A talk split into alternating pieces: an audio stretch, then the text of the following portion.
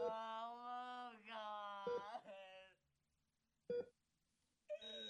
Oh. Hai guys, balik lagi sama gue Andri. Selamat datang di Lowbat Podcast. Seperti biasa, gimana hari ini? Capek ya? Sini, duduk dulu.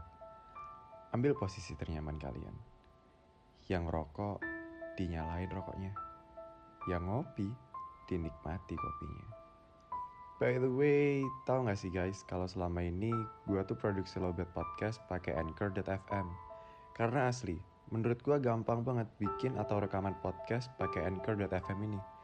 Udah gratis, lengkap lagi. Mulai dari record, editing, sampai tahap distribusi ke Spotify dan beberapa platform lainnya, semua bisa dilakukan hanya dengan satu aplikasi. Buruan deh, download Anchor.fm di Play Store atau App Store dan mulai podcast kalian sendiri. Sebelum episode ini dimulai, jangan lupa untuk follow, nyalain lonceng notifikasi, dan bantu kasih bintang ya.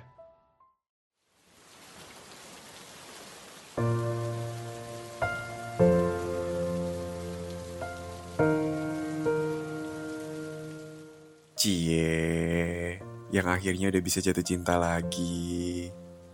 Awas lo ya, jangan kebaperan. Ntar yang ada bukan jatuh cinta, malah jatuh ke jurang. hmm, gimana rasanya? Nungguin balasan chat dari doi.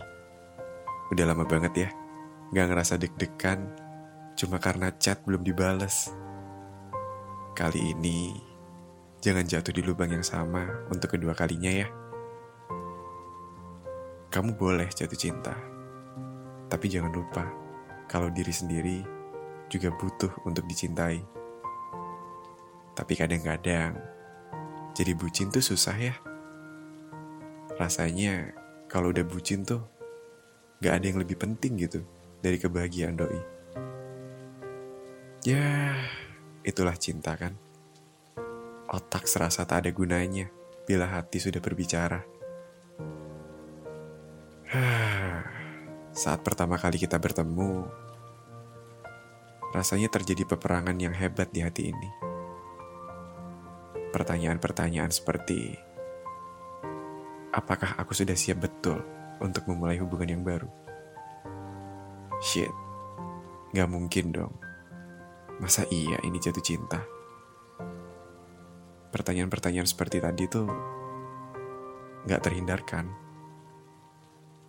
Namun, setelah berhasil mengajaknya berkenalan dan memulai sebuah langkah kecil untuk melanjutkan kisah kasih asmara ini, akhirnya dengan satu tarikan nafas yang pasti, aku memutuskan untuk jatuh cinta padanya. Akan kupastikan, dia adalah manusia terakhir yang bisa merasakan kasih cintaku yang tulus. Terima kasih telah menarikku dari gelapnya dunia. Aku percaya pertemuan kita kala itu bukanlah pertemuan biasa. Tuhan pasti telah menyiapkan rencana yang tak terduga di baliknya. Percayalah, tidak ada yang namanya kebetulan. Cause believe it or not, everything happen has a reason.